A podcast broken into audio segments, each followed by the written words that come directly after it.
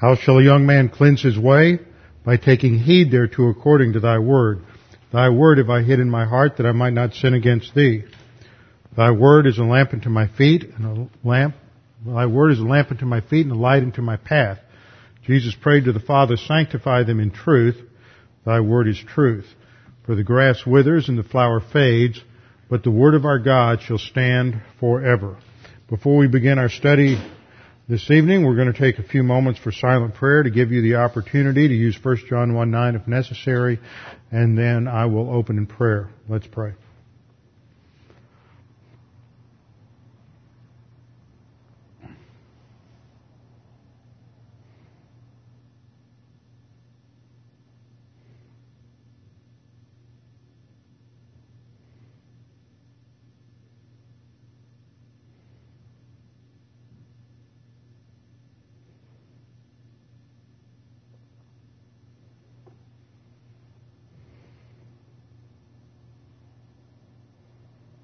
Father, we thank you for this opportunity to gather together this evening to study your word. We thank you for your uh, goodness, your care, your providential grace, your logistical grace. We thank you for the way you watch over us and take care of us and supply and have supplied for us uh, every uh, asset that we need in order to handle uh, the adversities, the problems of life. Now, Father, as we continue our study in the life of Abraham, we pray that you would challenge us with the things that we learn. We pray this in Christ's name. Amen.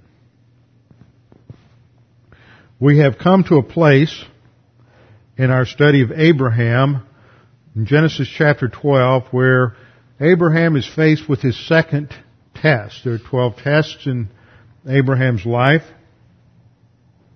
First test was the test whether or not he would obey God and go to the land. Second test, having completed that, God promised that He would give him the land in Genesis uh, 12:7. And then the second test is whether he will stay in the land God promised him without taking his own initiative to try to solve problems on his own. But like most of us, we know that Abraham decided that he wanted to use a few human viewpoint problem solving devices in order to handle the famine situation in the land and rather than trusting that God would supply the necessary resources.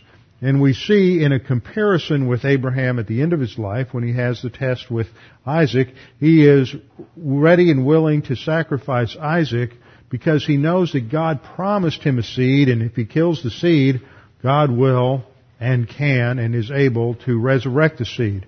But he didn't have that level of faith and trust in God at the beginning. God had still promised him the seed in those first three verses of Genesis 12. We saw that already. So Abraham had the promise of God that he would be alive and that he would have multiple descendants. So why is it that he freaked out and punched the panic button and as soon as the drought or whatever caused the famine came along and this famine increased to the degree that he could not take care of all of his employees and slaves and servants and, and family, that he bugged out and went to Egypt. And as a result of that, there's cumulative problems. See, when we choose to solve our problems our own way and we get into carnality, it's not just the simple problem that now we're out of fellowship. Now if there's any kind of uh, attempt to obey the word, it's just wood, hay, and straw. It's not just that we're committing sin and sin has its natural consequences and we saw that it can generate its own uh, form of ad- adversity called self-induced misery. That whatsoever a man reaps, or whatsoever a man sows, this he will also reap. We, it's not just that; it's that carnality can start uh, manufacturing its own unintended consequences. And we see a perfect example of this because what happens when Abraham goes down to Egypt he does something that he's done all along. We have seen this already. And earlier in Genesis 12, we're told that, that Abraham, when he left Haran, this is at about verse 4 or 5, when he left Haran, he took with him the things that he had acquired and the people that had, uh, that he had acquired, the slaves that he had acquired. So he is picking up slaves along the way. So he goes down to Egypt. He picks up a slave girl named Hagar. See, if he hadn't been in Egypt, he hadn't, he wouldn't have picked up Hagar. If he hadn't picked up Hagar, then Sarah would not have been saying later on, well, we got another human viewpoint solution to the problem of no seed. We're going to just substitute Hagar for me and this was, and incidentally, typical typical solution in the ancient world. This was this was SOP. Now, some of us may have a little trouble relating to this.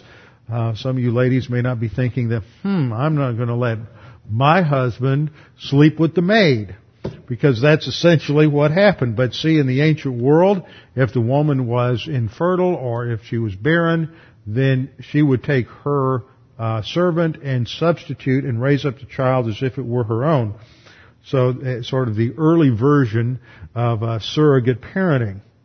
Well, so Sarah comes up with her human viewpoint solution, which is Hagar, and you have the Egyptian solution, which produces Ishmael, and now you have the beginning of the Arab-Israeli conflict. See, we still have a problem today. The whole world is sitting around tonight waiting for, to find, waiting for uh, Yasser Arafat to discover the truth. They may not think about it that way, but, but we all know that, that sometime in the next 24 hours, Yasser Arafat is going to become a Bible believing, roasting, toasting unbeliever. but he will know the truth. But the truth will be too late to set him free. But we have this problem today. Why? Because Abraham decided to solve the problem that he faced, that, that adversity of the famine, by heading down to Egypt. And one thing led to another thing, one decision begat another decision, and this produced unintended consequences. And the next thing you know, rather than just uh, going down to the grocery store in the next neighborhood, what we've got is a major international crisis that isn't resolved uh, and ultimately leads up to the Battle of Armageddon. It isn't resolved until the Lord comes back. So we just just think about the decisions that you make in life, especially the younger you are, the more consequential the decisions are. When you're 88 years old, you make decisions that aren't quite as uh, consequential because you're not going to be around that much longer to deal with those consequences, although they may have more serious consequences for others.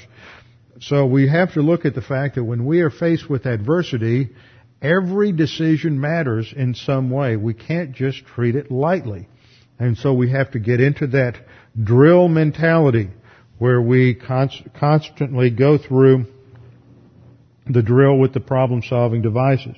So as I've said by way of review, as I've said the last few weeks, what we have with the land is that the land, the giving of the land, the granting of the land in the Abrahamic covenant is analogous to the believer in positional truth. It's an unconditional gift. However, the enjoyment of that unconditional gift is dependent upon the ongoing volition of Abraham. So when Abraham is positive, he's in the land. When he's negative, he's out of the land. You see the same thing develops later in the history of Israel. When they're positive, they're in the land, they're in a place of blessing. When they're negative, there's cycles of discipline that always relate to the land and to the enjoyment of the land. So that in the fourth cycle of discipline, you have economic catastrophe, you have famines, you have other things of that nature. And in an agricultural society, you have a famine. What does that mean? That means everybody's in trouble.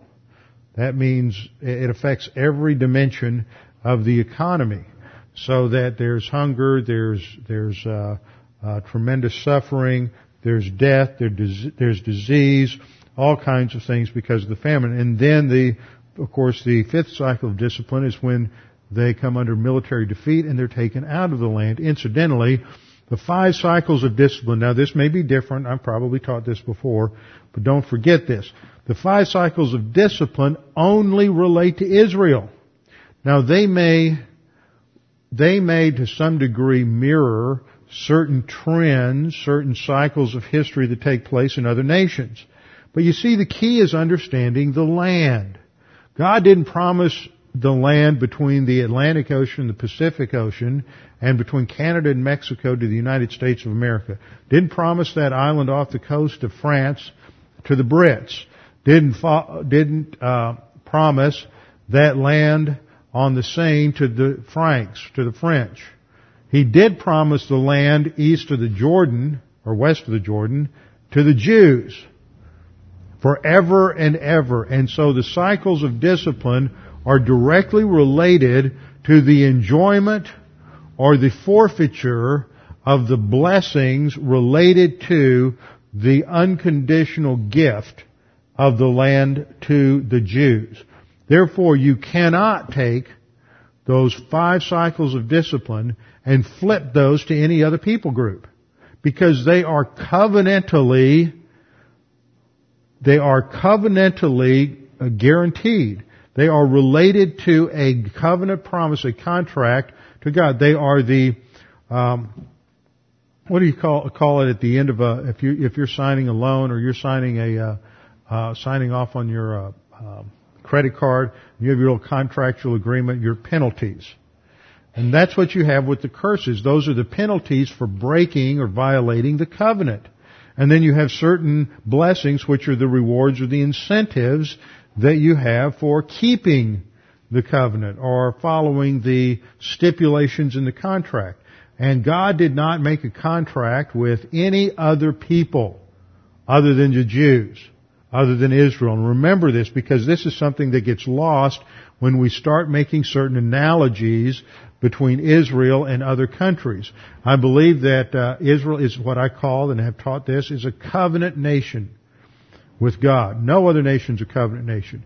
Now you can take the concept that's been taught called client nation and you can apply that to other nations because a client nation is simply a nation that is being used by God to accomplish His purposes during the age of the Gentiles. But there's no covenantal relationship there. There's no contract between God and any of the nations that He has raised up over the last 2,000 years in order to uh, promote the gospel and are nations that have been raised up that promoted the gospel, protected the Jews. Uh, they have, they were, in a sense, just client nations used by the sovereign God and the um, development of the of His plan and His purpose. But there's no uh, there's no direct contractual relationship. Now, when Abram's in the land, that's the place of blessing. That's tantamount to the being in the right circle, which is place of fellowship. And when he sins, he's, he's out of the land in a place of cursing. And this was the problem. He faces adversity with the famine in the land, and we went through various different kinds of adversity. And we defined adversity as the inevitable outside daily pressures of life that attack and seek to penetrate the soul. You have minor adversities, which are uh, inconveniences, things that are, are uh, uh, uncomfortable, things that just don't allow your day to run the way you would like it to run. And th- these can be minor things to major things, where there are major catastrophes, major calamities that take place either personally or historically that affect you. Stress is what happens when you do not handle that outside pressure through the utilization of the 10 stress busters. These are spiritual skills.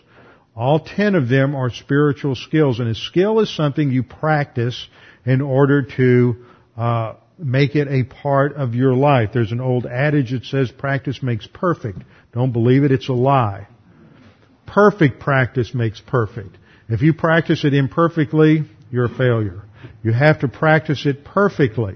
So the reason you go over this again and again, you just drill it into your life and your pattern. When things start going bad, you find out, or you, as soon as you recognize that you've already punched the panic button, you've already lost your temper, you've already put your fist through the wall, uh, hopefully it's the wall and not somebody, uh, and you have, uh, before you've done any of this, just stop and say, okay, first thing you need to do is I need to confess.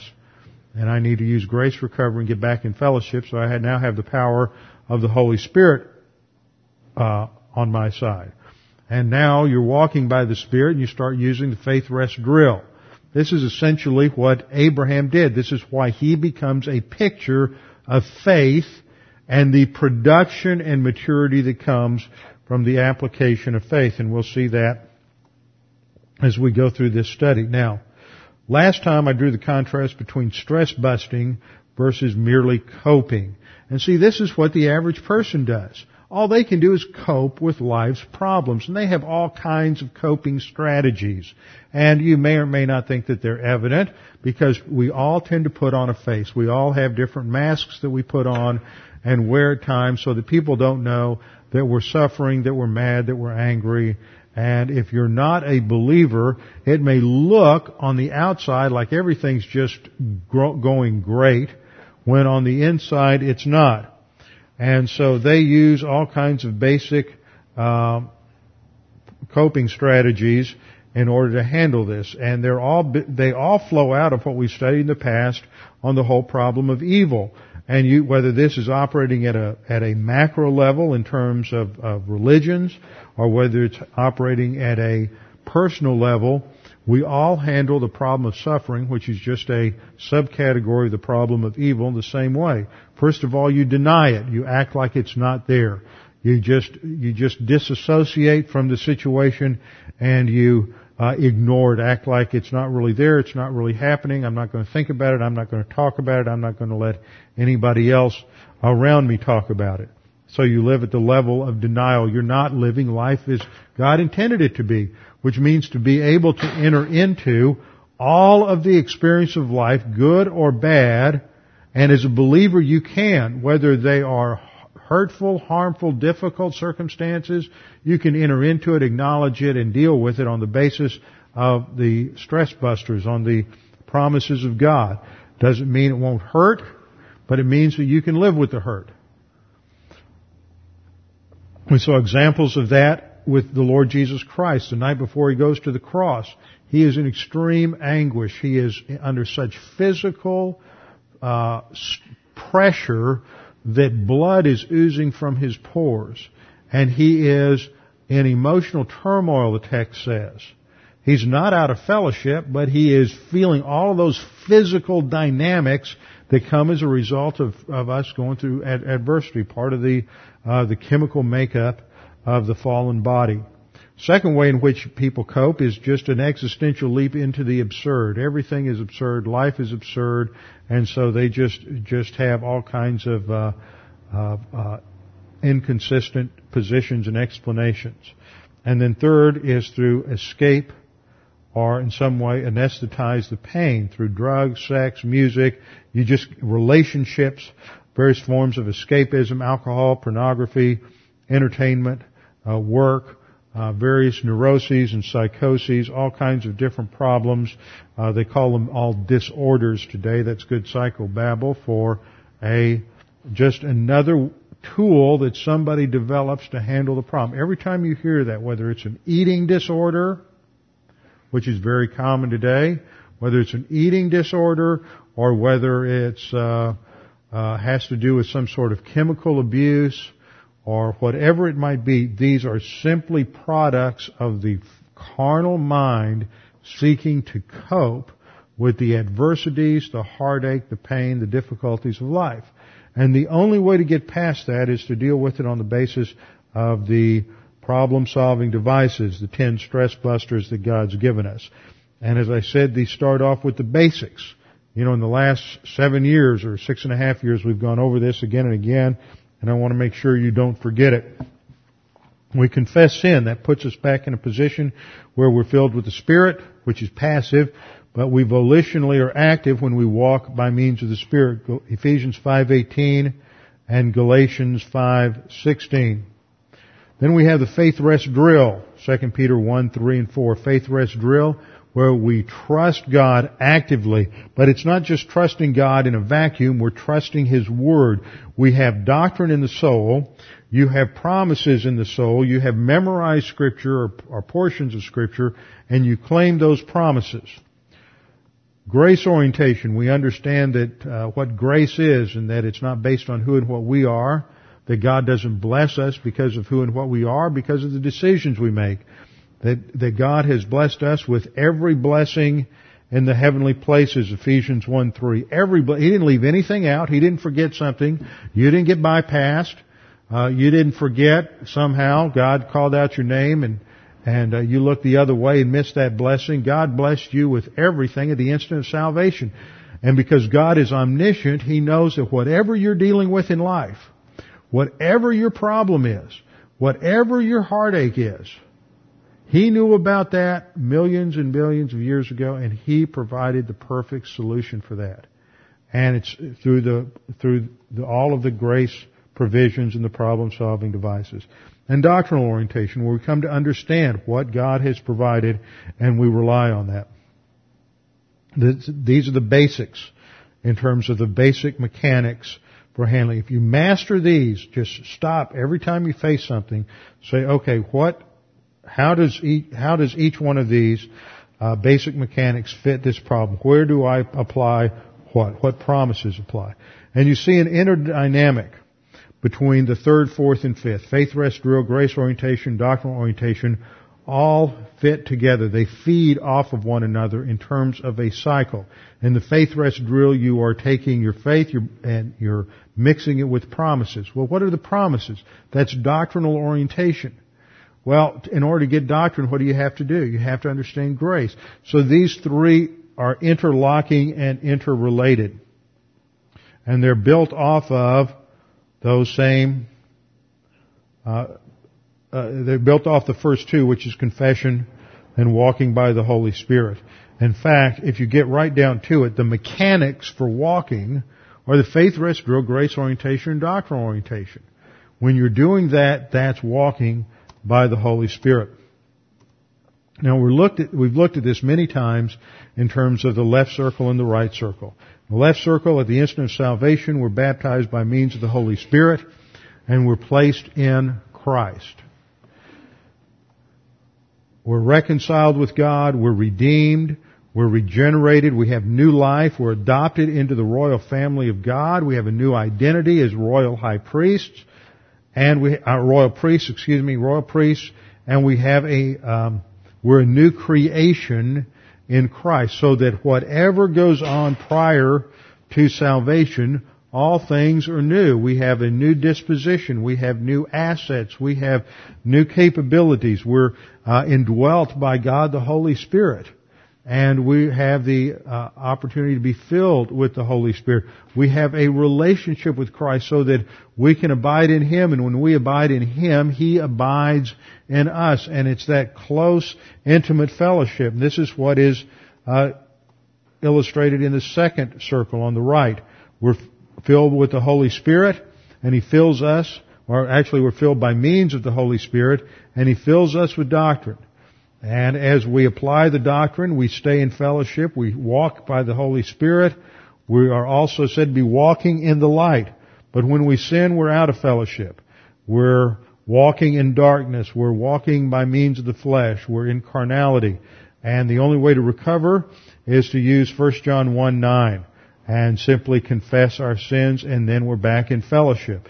And when we're back in fellowship, then we're uh, moving forward, advancing, and the spiritual life. Now we've looked at these dynamics.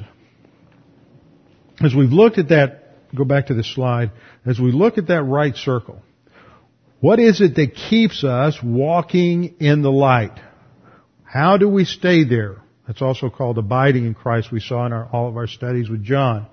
We stay there through using these problem solving devices. Here I've got them surrounding the circle. Every time we have an adversity, a difficulty, a problem, we use these problem solving devices and we stay in fellowship. And that's called abiding in Christ. When we fail to use one of those, we're immediately relying on some sort of human viewpoint mechanism to stay in fellowship, and then we're out of fellowship and we're uh, not abiding in Christ or walking in darkness. So as we walk, abide in Christ, we're also said to be walking in the light, and it all depends on our volition. That's the issue. Is how do you, what are you going to do moment by moment in your, in your walk with the Lord? Well, we developed all of that years ago when we went through James. Now, this is a fitting way to wrap things after six and a half years. Turn to James 221.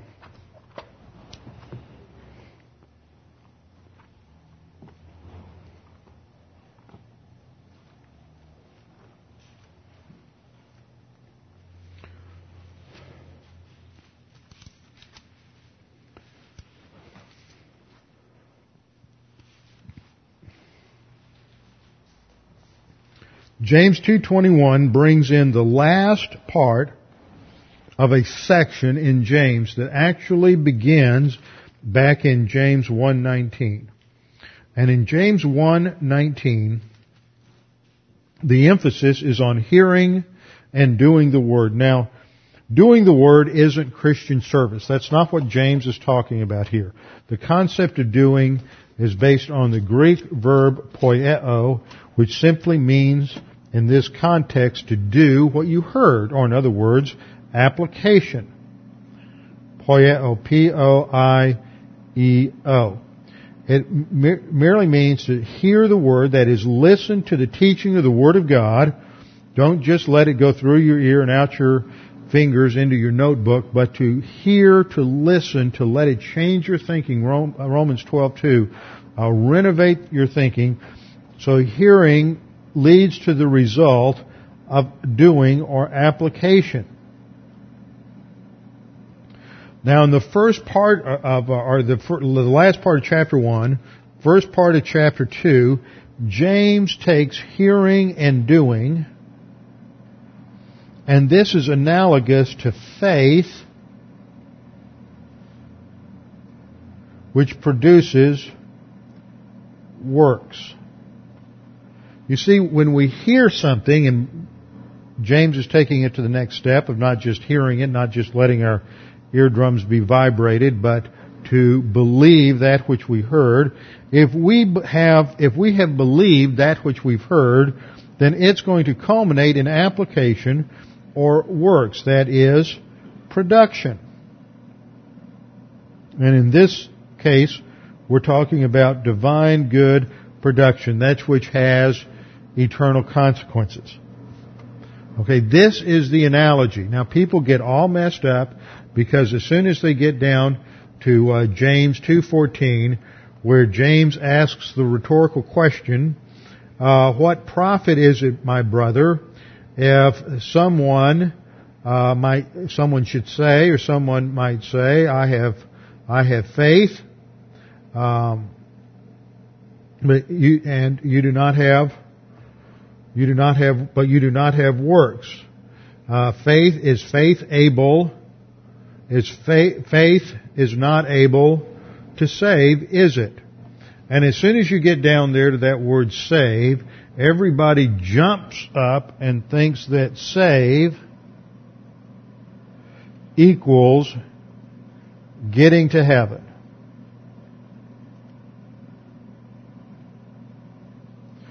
And so you have the problem in James 2:14 to 26 of people thinking that what James is talking about here is a is justification that includes at some level the concept of works because in James 2:21 and following James gives two illustrations of what he's talking about. One is from Abraham, the other is from Rahab.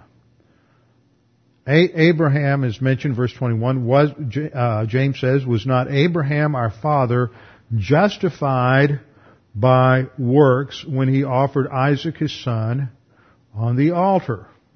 And so we see here that Abraham is used as an illustration of spiritual maturity in the New Testament. So when you think about Abraham, remember I said Abraham is going to be a picture of Faith at salvation. That's justification, uh, justification by faith alone. That occurs at um, in, in, Romans uh, chapter four. Now, this is a crucial doctrine to understand. It was not understood for many years in the medieval period in Roman Catholic theology. What makes a person acceptable to God? Is it something inside the person? And see, this was the answer for so many centuries. People thought that there was some sort of moral quality in the person, that at salvation something got tweaked inside you that made you different, that made you acceptable to God. Except this is not what the Bible is talking about. And in the Reformation, in the Protestant Reformation, which was uh, begun by Martin Luther on October 31st, 1517, we just had Everybody around here calls it Halloween, but it's actually Reformation Day because that was the All Saints Eve and All Saints Day was November 1st. That was a holiday. And so Martin Luther posted these 95 theses on the door of the church of Wittenberg. And a thesis is a plural for a thesis. So when you have more than one, you have a thesis. And these were talking points, to put it in modern vernacular. He had 95 talking points related to the doctrine of salvation as it was taught in the Roman Catholic Church. And the basic idea was that what is it in man, does anything in man make him acceptable to God?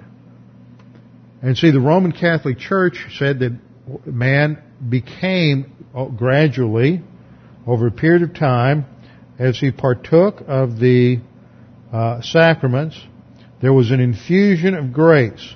So I'm going to put these dots here, and each time you participate in a sacrament, you get another another shot of grace.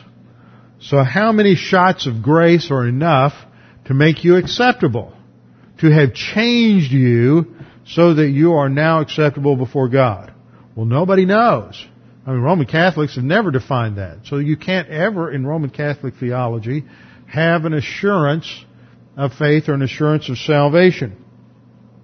In the Reformation, they recognized, based on Galatians, based on Romans 4, that what happens at salvation is the, the individual who is minus R, he's a sinner, he lacks righteousness, is given the perfect righteousness of Jesus Christ.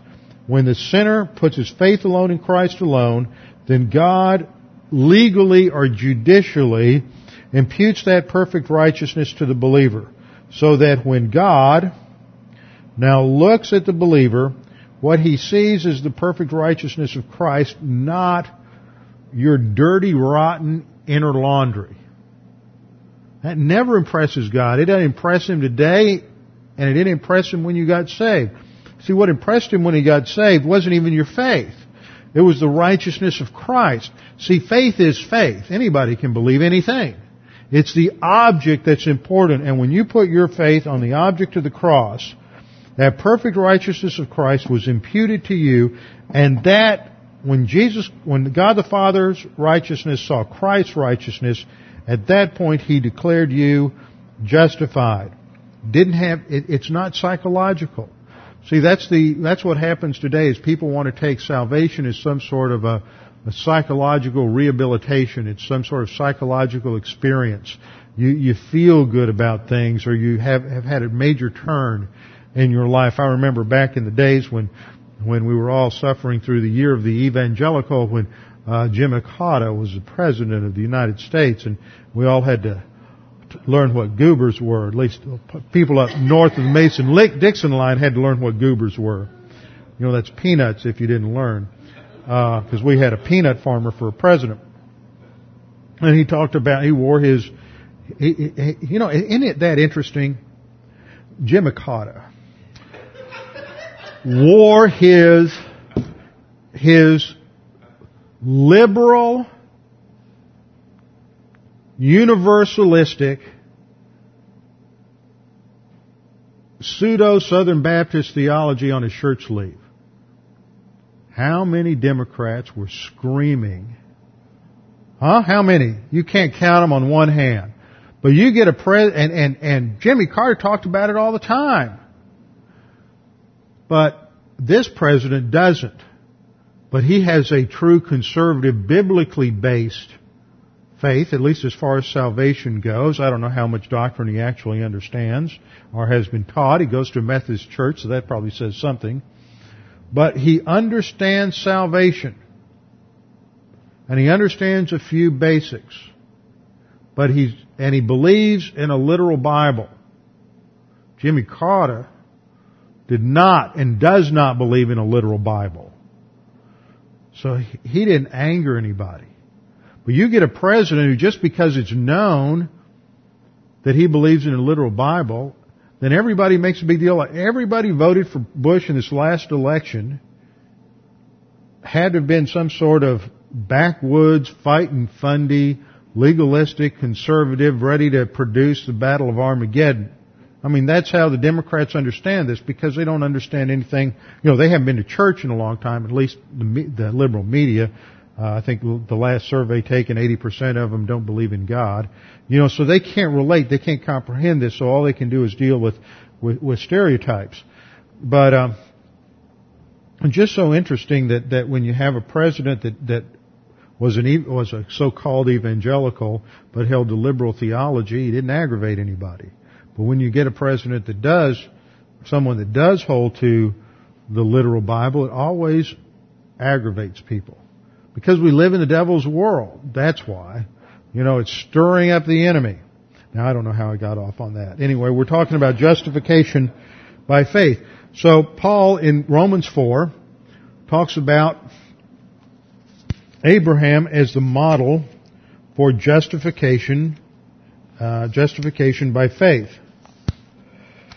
And this is a forensic act. It's not experiential. It is judicial. It was a declaration made by the Supreme Court of Heaven related to the act of faith directed toward Christ at the point of salvation. Now, when you come to, to um, James chapter 2, all of a sudden we're faced with the fact that it says that, that Abraham was justified by works. You have to parse this because there's basically two positions. One is justification is a legal forensic decision by the Supreme Court of Heaven based on faith with no works involved whatsoever. Faith minus works. On the other hand, all other, all other systems that say that justification is faith plus works. There's something experiential going on. There's something emotional, something psychological, whatever it may be. Uh, it, it is there is something that is going to produce a changed lifestyle because it is not a forensic justification, but somehow this minus R gets changed even if it's a little bitty plus in front of that R. There's something that's changed in you. Now there is something that changed in you. At the instant of salvation, you got, you got a new spirit. You were regenerate. But that new spirit did not replace your sin nature, it doesn't override your sin nature, it doesn't diminish your sin nature. It simply gives you a new capacity to have a relationship with God. You can only, and because of your position in Christ, you now have a choice to walk by the Spirit instead of by the, by the sin nature. Now what happens in James 2.24 is Abraham, it talks about Abraham being justified by works when he offered Isaac his son on the altar. Now when did Abraham offer Isaac on the altar? That's in Genesis 22. Now, Abraham has been a believer since before Genesis 12. In fact, in Genesis 15:7, which is the next verse that's quoted there in um, James 2:21, uh, says verse 23 rather says quotes and uh, the scripture was fulfilled, saying, "And Abraham believed God, and it was counted to him for righteousness, or it was reckoned to him, or imputed to him." As righteousness in verse, in verse 23. Now that's a quote from Genesis 15:7, which is a long time before the events in, in, uh, in, in uh, Genesis chapter 22. In fact, in Genesis chapter 15:7, Abraham is about 90 years old. Might have even been a little younger. He's 90 years old, and by James 2:21, this is at least 30, maybe 40 years later.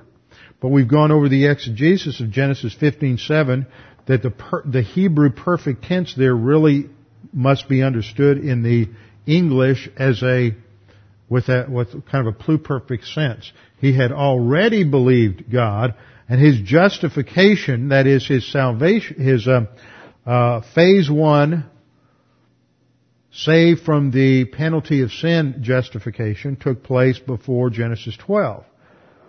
So James 2.21 is talking about the fact that works justify something else. They justify in the sense that it's a demonstration of the reality of our previous justification. So it's not salvation. Now if we look at James, uh, the key to understand this is in James 2.24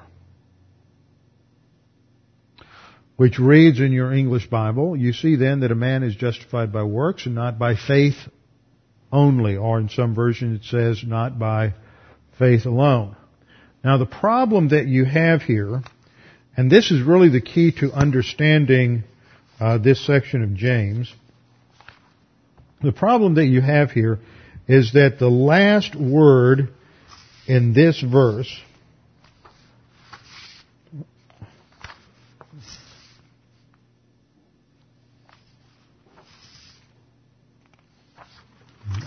sure I, I find my place where I've got this written in my notes. The last word here is the Greek word.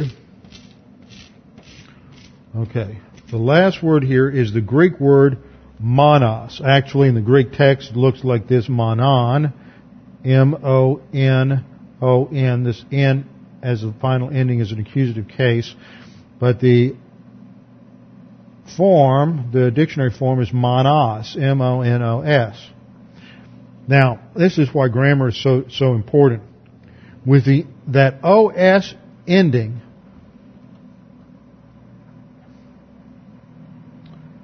is, is, um, that OS ending is an adverb. Let me make sure I get this right here. Is an adverbial ending. Monos. The adjective, the Greek adjective is written like this, mones. M-O-N-E-S. Now see, there's just a one letter difference between monos and mones. But monos is an adverb and mones is an adjective. Now why is that important? Well look at your text. Let's go back to the verse. Look at how that's translated. You see then that a man is justified by works and not by faith alone. See, it makes it sound like you're justified by faith plus works that are in keeping with that faith, right? That's what the Lordship crowd teaches. That's because the word only in English is what kind of a word? So it's technically correct, but it's confusing. L-Y, what's that? Come on, you grammar people. It's an adverb. Anything with an L-Y is an adverb. Adverb modifies what? A verb. Okay? But what it looks like in that sentence is that the only or the alone, as it is translated in some versions, not by faith alone, that the alone or the only qualifies the faith. But an adverb, but faith is what? Noun or verb? It's a noun. So an adverb has to modify a verb, not a noun. So the pro, it, and the, the other thing that compounds it is that there's no verb in that last clause, and not by faith. There's no verb there. What's the verb? What is the verb supposed to be in that last clause? Justified. It's borrowed from the previous clause. It's understood. It's called an ellipsis when you uh, leave out the verb because it's understood. So the phrase reads, "You see then that a man." I should read this. Let's stretch it out. You see then that a man is justified by works and not justified by faith alone. Okay? But you got the alone or the only in the wrong place. Because it, because it modifies the verb, not the noun.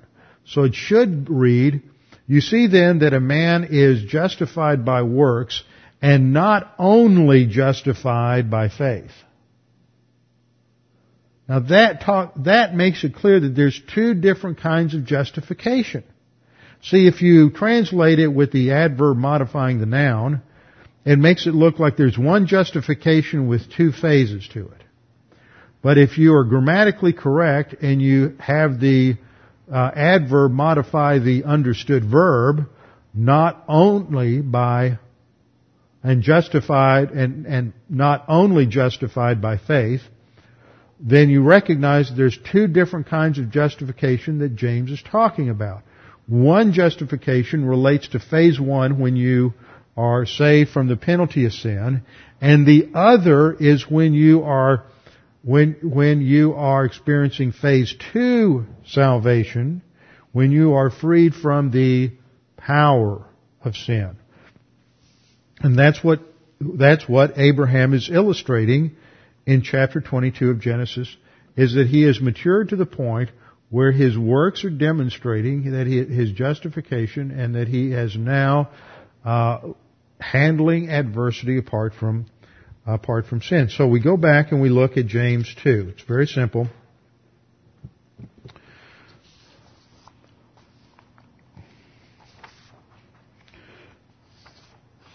What use is it, my brethren, if a man claims that he has faith, that is, what kind of faith? This is, all through here, this is talking about the kind of faith that a, that an, that a believer has, that has value. That's why James says, uh, leading up to this, that you, you need to not only hear the word, but do it. So he says, what use is it, my brethren? What value is it if a man says he has faith or says that he's heard the word, but he has no works. That is, no application. Can that faith save him? We're not talking about uh, salvation from the penalty of sin because this guy's already a believer. He's talking about my brethren. So he's addressing believers and he's talking about the dynamics of faith in the life of the believer. Then in verse, you see in verse 20, Verse 15. So in essence, in verse 14, he's saying, what applicational value is it, my brethren, if someone claims to have doctrine, but he does not have production?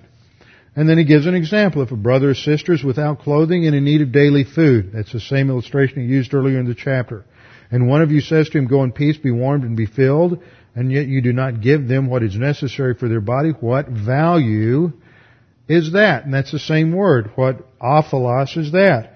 It, doctrine doesn't have any value unless you apply it. And if somebody's hungry, somebody's suffering, and you have the means to help them and you don't, then your, your doctrine of what you claim to believe has no value. And so in verse 17, uh, James says, even so, faith, if it has no application, that's how we should understand works, if it has no works, no production, is dead being by itself. Now, a dead faith is not a non-existent faith.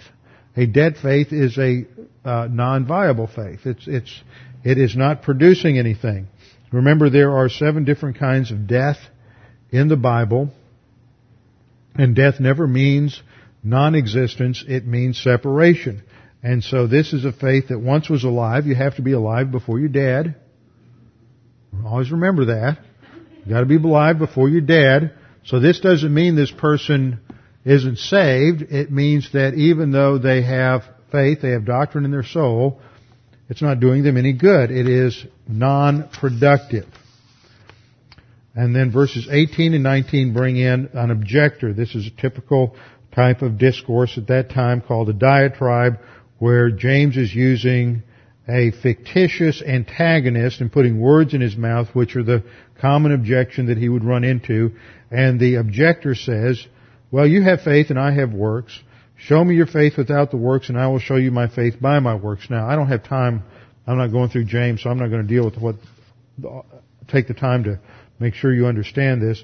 But basically what he's saying is, this objector is using sarcasm in order to demonstrate that uh, you can't show application and faith, what, what the basic contention of the objector is, is that faith and works are totally unrelated.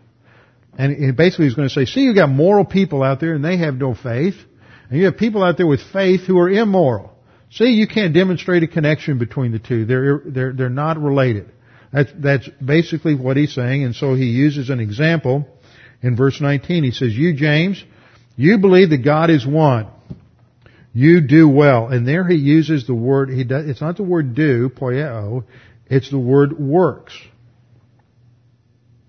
No, excuse me, verse 9, am I in, yeah, 219? It is the word, uh, excuse me, it is the word uh, poieo. You do well. And that's where it should end. You believe that God is one. You do well. That is, that poieo is the same word he's used all along for doing what you hear. And so he is commending James for the fact that you have faith and, and hearing and you do. That's great. But then on the other hand, he says the demons also believe. Okay, you believe and the result is you have application. But the demons believe and they shudder. No application. See, the point he's making is you both believe, but it produces one action in one person, another action on another person. So how can you say there's an intimate connection between application and faith? This is, this is the argument of the objector. In other words, he's like many licentious believers today and says, you know, I believe that, but I'm just going to live the way I want to live. No application. But what James replies by saying in verse 20, are you willing to recognize, you foolish person, that faith without works is useless. Faith without works is useless, and the word that he uses for useless is the Greek word arge. Arge. A-R-G-E. And arge means that it is non-productive. Now that is a much more precise word than dead works. And it gives us the idea here. The whole issue here is how do you produce in the spiritual life? And you produce by using the problem solving devices. When Abraham is walking by means of faith, he's producing. But when he's not, he's out of fellowship and what he's producing has a lot of bad decisions that result in unintended consequences. So then, having said that, James uses the illustration from Abraham. That it's not just an academic exercise. It is a study uh, to learn how to think about reality as God has described it in His Word. And we are barraged day in and day out with the thinking of the cosmic system. You get it in the newspapers, you get it in editorials, you get it in the in the sitcoms you watch on TV, you get it in the movies, you get it in the comic books, uh, you get it in in uh, fantasy novels. You get it in mystery novels. You get it in everything. That's why I don't get all wrapped around the axle, axle when some people say, well, should my kid read Harry Potter? I'm not going to take my kid to watch a Harry Potter movie or a Star Wars movie because they're going to get hit with all kinds of human viewpoint. Like going to see Snow White and the Seven Dwarfs isn't going to hit you with the same stuff. Or going and watching, let's see, what's a rather benign movie? That that uh, pe- people like uh, the Parent Trap. Okay, everybody says, "Well, gosh, well, what's metaphysical about the Parent Trap?" Well, you got a problem in the movie, and the kids try to resolve it. They disobey their parents a number of times, so you know the end justifies the means. I mean, you, you can analyze everything because any TV show, no matter how quote moral it is, leave it to Beaver you know, everybody thinks, oh, those shows back in the 50s were so family oriented. They were so great. You've got Ozzie and Harriet. You've got Leave It to Beaver. You've got all these other shows. Weren't they wonderful? Yeah, they gave us the rebellious baby boom generation. Isn't that right? All those kids that grew up watching all those shows started marching against Washington during the Vietnam War. Yeah, those were Great shows. Even the Western, you know, we all grew up on that. But look at our generation. So it, it's, human viewpoint, it's always expressed, even if it's a benign moral human viewpoint, it's still human viewpoint. It's still teaching human viewpoint techniques, human viewpoint strategies to cope and to solve problems. It's embedded in everything. Whether you're talking about something that has certain overt fantasy qualities like Harry Potter or Star Wars, or something that doesn't. So the only option is to bury yourself, go out, dig a hole, bury your your head in the sand, and not not see anything. I mean, you know, just take human viewpoint entertainment for its own sake. It's just human viewpoint entertainment. But you got to teach your kids that that's what it is, and you don't get sucked in uh, to thinking in terms of that frame of reference. But it's just as evil to watch any of those other things if you're going to get all wrapped around the axle about human viewpoint or cosmic thinking. Then uh, it's just as uh, evil to read or watch anything else because everything is going to communicate some level of cosmic human viewpoint thought. It's unavoidable. What you have to do is learn how to think biblically and have your, you know, your biblical screen up so that you filter out the garbage. You can enjoy it for what it is. You can enjoy the creativity of unbelievers because they're created in God's image and that's part of their makeup. You can enjoy that for all of its worth. You can read uh, some some of these novels and you can enjoy and appreciate that, but don't get sucked into the human viewpoint approach approach to life. The key verse that we got to come back to is James 1 2. Count it all joy, my brethren, when you encounter various trials. This is what's going to happen to you for the rest of your life. You're going, you just face it. Job said, "As man, man is born to trouble as the sparks fly upward." Uh, finding a pastor may be the least of the adversity that you face. You, you were looking, you know, like somebody once said about a job, I was looking for a job when I found this one. You know, you were looking for a pastor when you found me. You know, you're just looking again. God will supply just as He had before. This is just another opportunity, but it's another test. It's a test for the congregation to hang together. It's a test for you to apply doctrine. It's a test for you to remember that it's about the witness of the corporate witness of the local church.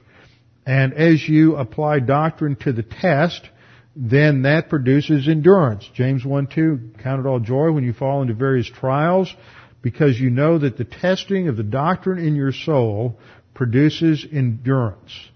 And let endurance have its maturing work. That's really teleos there, not perfect in the sense of flawless, but maturation. Let endurance have its maturation production that you may be mature and sufficient, lacking nothing. This is when you realize that God has provided everything. The grace solution is the only solution and the human solution is no solution.